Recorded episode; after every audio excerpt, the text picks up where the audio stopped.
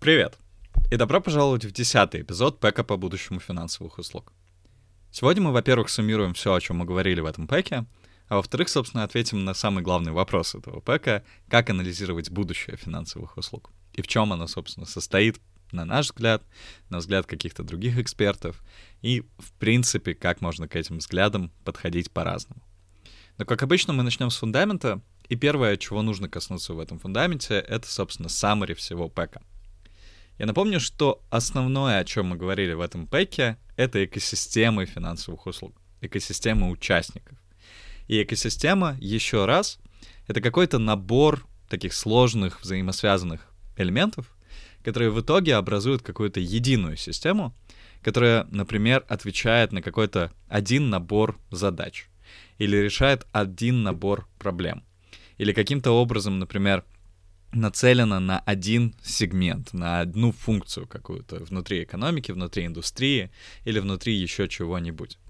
И вот, собственно, вот этот экосистемный подход к развитию каких-то индустрий, каких-то феноменов и так далее, это то, что начало в большей степени отличать финансовые услуги в течение последних нескольких лет, потому что до этого финансовые услуги существовали как такой некоторый, даже, возможно, поддерживающий элемент основной экономики, который нужен был, чтобы остальная экономика функционировала. Тебе нужны были платежи, тебе нужны были депозиты и кредиты, чтобы остальные части, остальные индустрии, например, реальный сектор, например, сельское хозяйство и так далее, чтобы им было комфортно жить в этой экономике, потому что за что-то надо продавать товары, которые ты производишь, за что-то их надо покупать, за что-то их надо экспортировать, и все это требует каких-то дополнительных нагрузок на финансовую систему и каких-то дополнительных инфраструктур, которые, возможно, в бартерной экономике, в какой-то более традиционной экономике существовали не так эффективно. Но вот, собственно, в последние годы немножко поменялась эта история, и главное, о чем мы говорили, это то, что этот экосистемный подход позволяет индустрии финансовых услуг выйти за рамки только своей индустрии и начать проникать, например, в новые какие-то отрасли, в новые сферы жизни человека, связанные начиная от индустрии развлечений, заканчивая разными вообще вопросами, связанными с транспортом, например, с тем, как человек и что он потребляет, и так далее и тому подобное. Ну вот, собственно, эту экосистему мы разделили в этом пэке на два больших ключевых элемента. Первый элемент — это микроэкосистема, в которую входят, по сути, три основных типа участников любой экономики, любого рынка и так далее. Это человек, бизнес и государство. Человек, мы его рассматривали в первую очередь с точки зрения клиента, потому что человек имеет очень четкий набор функций на рынках финансовых услуг, связанных с тем, что он потребляет эти финансовые услуги, и, соответственно, он делает так, чтобы эти финансовые услуги имели какой-то спрос.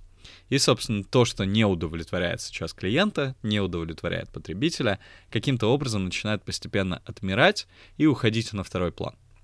Второе, что мы обсудили, это взгляд бизнеса на индустрию финансовых услуг.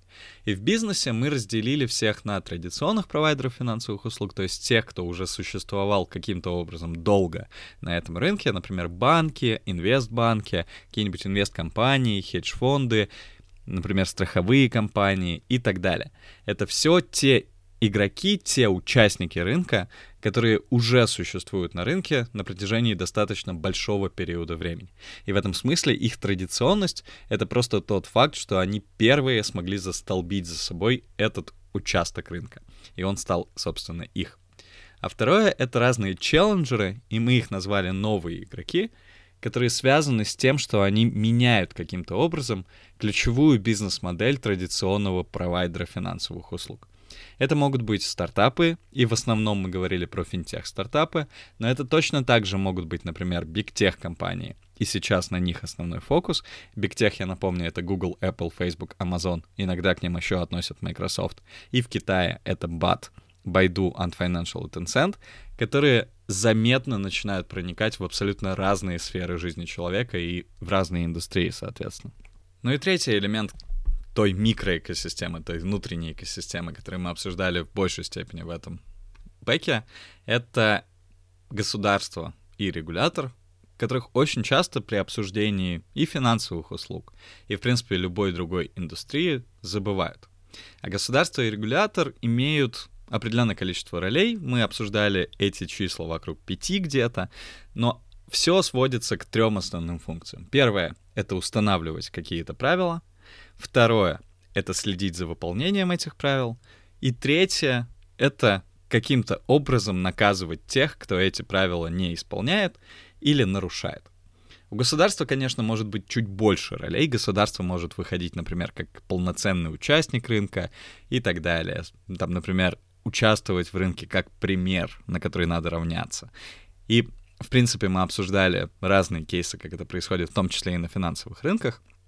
Но, тем не менее, ключевые традиционные функции сводятся, собственно, к этим трем вещам. И вот обсудив эти внутренние элементы экосистемы, микроэкосистему, мы перешли к макроэкосистеме. И я напомню ключевое различие микроэкосистемы и макроэкосистемы в том, что микроэкосистема — это то, что в принципе, составляет такой основной скелет индустрии, без чего индустрия не может существовать. А макроэкосистема — это все участники, которые каким-то образом косвенно или иногда, может быть, даже напрямую, но не являясь, например, вот этим вот фундаментальным элементом индустрии, связаны с индустрией финансовых услуг, либо которые имеют влияние на нее, либо которые находятся под влиянием индустрии финансовых услуг. Ну и обсудив вот эту вот макро- и микроэкосистемы, мы пришли к выводу, что, в принципе, сейчас довольно сильно трансформируется общий контекст индустрии финансовых услуг. Это больше не изолированная индустрия, которая живет сама по себе и обслуживает просто другие отрасли экономики. Это вполне себе серьезный элемент в любой экономике, который надо учитывать по-новому и который нужно анализировать не в отрыве от всего остального, а вполне себе в контексте всего остального. Но вот как раз-таки сегодня мы в большей степени поговорим про то, как сложить эти все вещи — и как говорить про будущее финансовых услуг, а самое главное, как его анализировать. Ну вот если говорить про будущее, если сложить это все вместе, то самый такой классический подход к анализу будущего в любой индустрии, и финансовые услуги в этом смысле не являются исключением, это стратегический анализ и, в частности, какие-нибудь сценарии, которые связаны с этим стратегическим анализом. Обычно мы строим сценарии, когда мы хотим понять, куда мы можем зайти в разных вариантах, в разных альтернативных вариантах будущего. И в этом смысле для финансовых услуг здесь нет никакого сильного отличия в подходе к анализу будущего. Здесь все те же сценарные методы работают также хорошо. Но и самый важный вопрос — это как, собственно, эти сценарии построить, из чего состоят эти сценарии. Вообще, что такое сценарии? Это какие-то структурированные попытки описать альтернативные возможности, куда ты можешь попасть в будущем. То есть сценарий — это, в принципе, какой-то вариант будущего, может быть, чуть-чуть такой гиперболизированный, в том смысле, что он немножко доведен до может быть, даже некоторого абсурда или до крайностей, но тем не менее он помогает тебе понять, куда ты можешь попасть, если все пойдет по определенной траектории.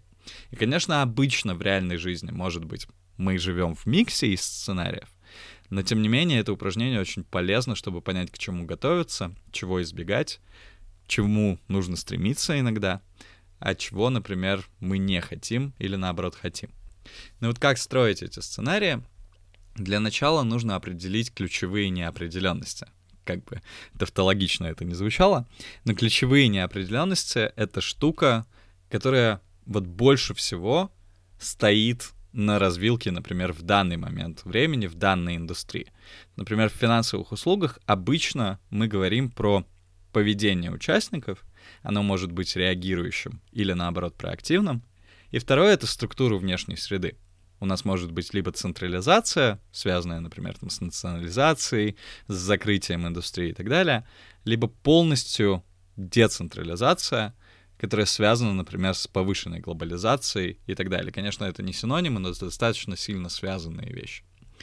После того, как мы определим ключевые неопределенности, важно понять события, тренды и идеи, которые, например, лежат в основе этих неопределенностей, или которые могут сформировать ход развития вещей по этим неопределенностям, то есть то, куда мы в итоге пойдем по этим неопределенностям, в одно направление или в другое, там, в третье или в четвертое. И в этом смысле этих неопределенностей может быть много, но всегда хорошо сосредоточиться реально на ключевых. И такое хорошее правило, там, правило большого пальца — это выбрать, например, две, максимум три ключевые развилки, то есть 2-3 пары ключевых неопределенностей, чтобы легко анализировать, что может произойти в рамках этих сценариев. Ну и когда мы написали события, тренды и идеи, которые либо подтверждают, либо опровергают одно из направлений, ну и, собственно, другое из направлений, важно помнить правила создания сценариев. Вот правило создания сценариев — это то, что нужно идти настолько широко, насколько тебе возможно это. И в этом смысле всегда очень важно учитывать какие-то вещи, которые, может быть, не лежат на поверхности, но которые позволяют тебе мыслить довольно широко. Потому что сценарии для этого и созданы.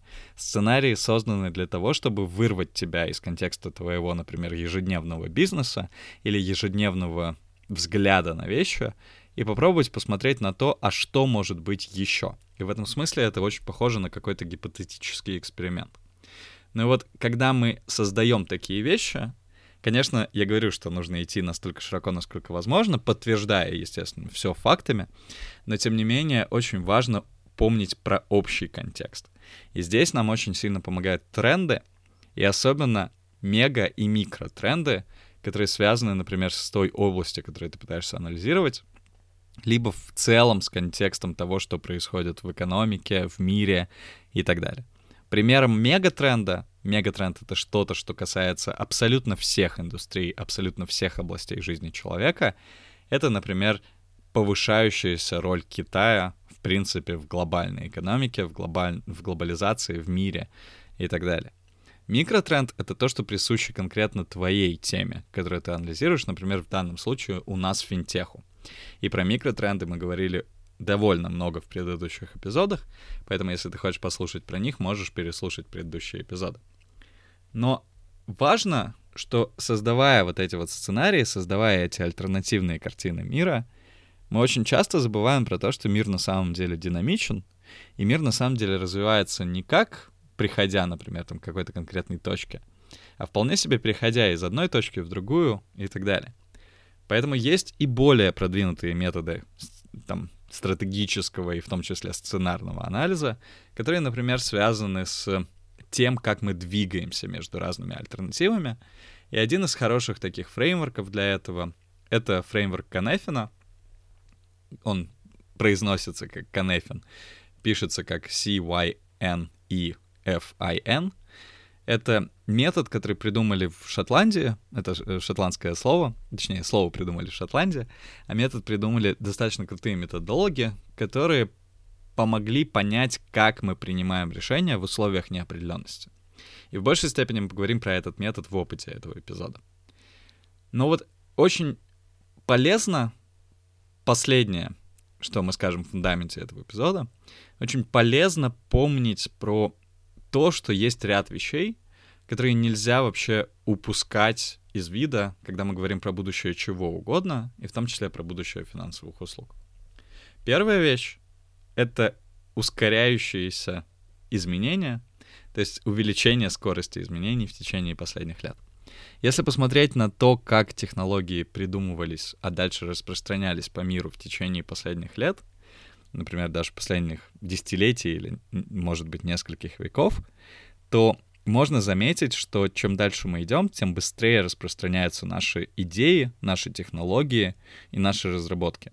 Если раньше, чтобы перейти из лаборатории в какой-то полноценный масштабный продукт, требовалось, если мы возьмем, например, лет 50 назад, требовалось реально 50-100 лет, то сейчас, чтобы это произошло, требуется иногда год, иногда два, но иногда даже, может быть, несколько месяцев в зависимости от сложного, сложности этого продукта.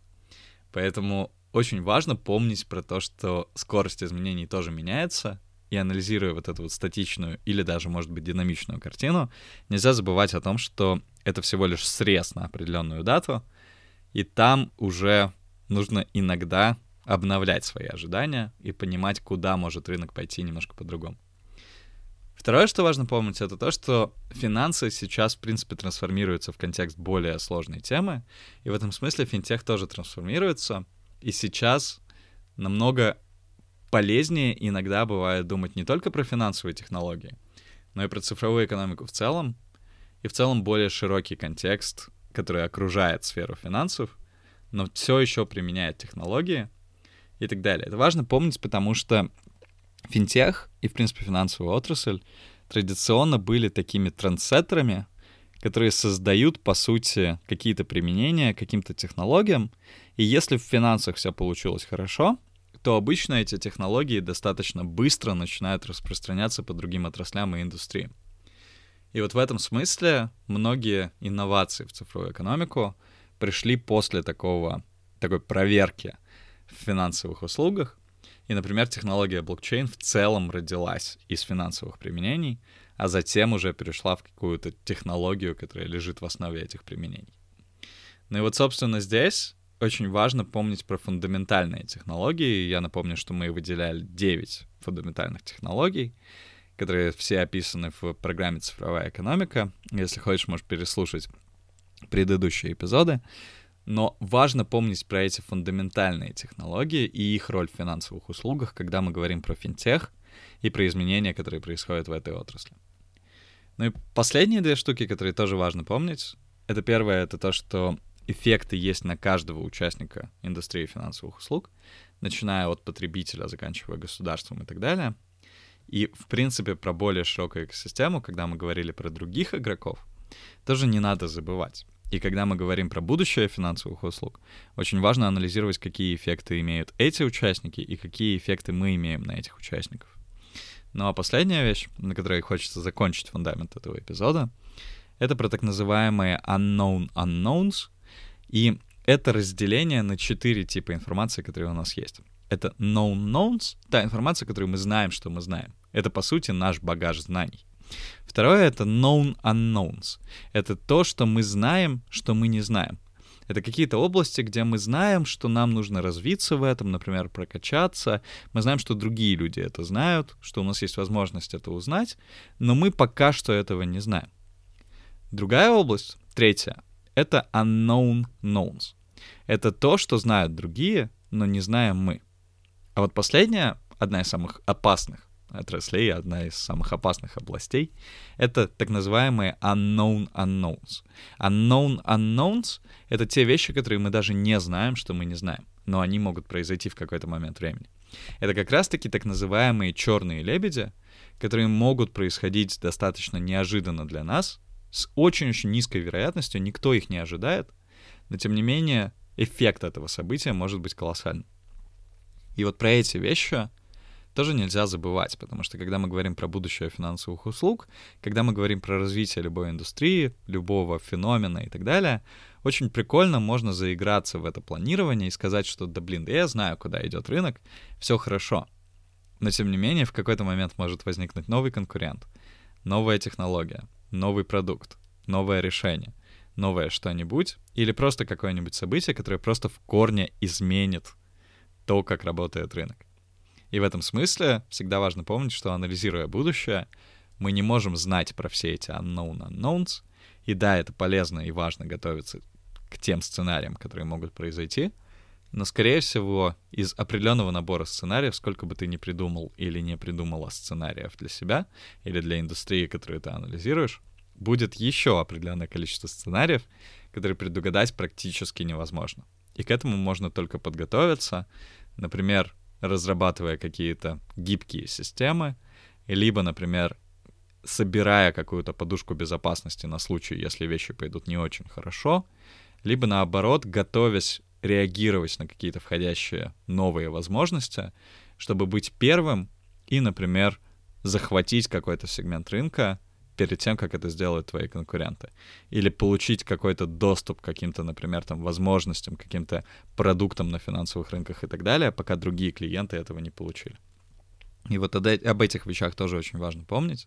Поэтому анализируя и планируя свои стратегии для будущего и так далее, всегда очень важно понимать, что надо оставаться гибким и надо оставаться хватким таким на вот эти вот возможности и вызовы, чтобы они не ударили довольно сильно. Но еще раз суммируем то, что мы обсудили в фундаменте этого эпизода, чтобы перейти к практике, опыту и эдютейменту в последний раз в этом пэке. Итак, еще раз, о чем мы говорили в основном, это про экосистемы и про развитие, экосистемное развитие индустрии финансовых услуг. В экосистемах есть два основных элемента. Это микроэкосистема, то, что составляет, по сути, скелет индустрии, и то, что является таким некоторым фундаментом. И туда мы выделили человека как потребителя, компании, как, например, традиционных посредников и новых игроков, которые создают вызовы и, например, меняют бизнес-модели.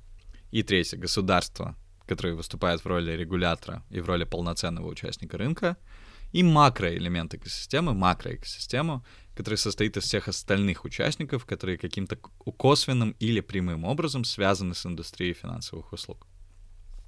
Чтобы анализировать будущее, в основном мы используем стратегический анализ, и одним из основных инструментов стратегического анализа является сценирование или создание сценариев. Как создавать сценарии? Смотреть на ключевые неопределенности и выделять их, и помнить, что надо в первую очередь выделять ключевые неопределенности, а не просто все неопределенности. Второе — смотреть на события, тренды и идеи, которые каким-то образом подтверждают или опровергают эти неопределенности. Смотреть на правила создания сценариев и помнить, что нужно смотреть широко и всегда основываться на фактах, но при этом помнить про общий контекст — и про мега и микротренды, которые влияют мегатренды на все индустрии, и микротренды конкретно на твою индустрию или на твой феномен, который ты анализируешь, или, например, на твою компанию.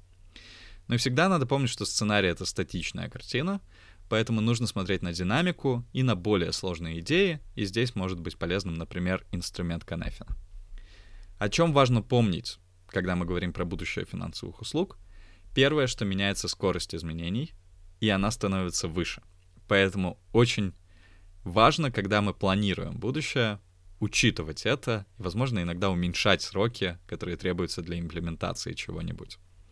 Второе — это то, что финансы начинают трансформироваться в более общий контекст, и, например, финтех начинает вылезать в цифровую экономику в целом и находить применение вне индустрии финансовых услуг, а традиционные посредники на финансовых услугах, финансовых услугах начинают выходить в новые индустрии и искать новые бизнес-модели.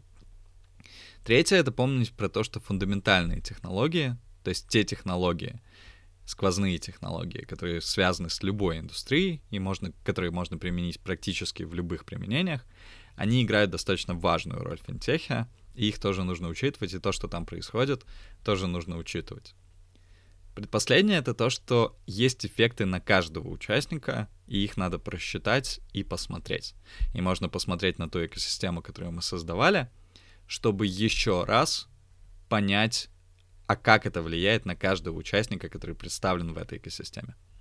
Ну и последнее, это помните про unknown unknowns и черных лебедей, то есть тех событиях и о тех вещах, о которых мы не можем предугадать заранее, и которым нужно быть готовым, например, будучи гибким, будучи готовым отвечать на возможности, и будучи готовым быть первым, чтобы, например, эти возможности использовать раньше других участников на рынке финансовых услуг.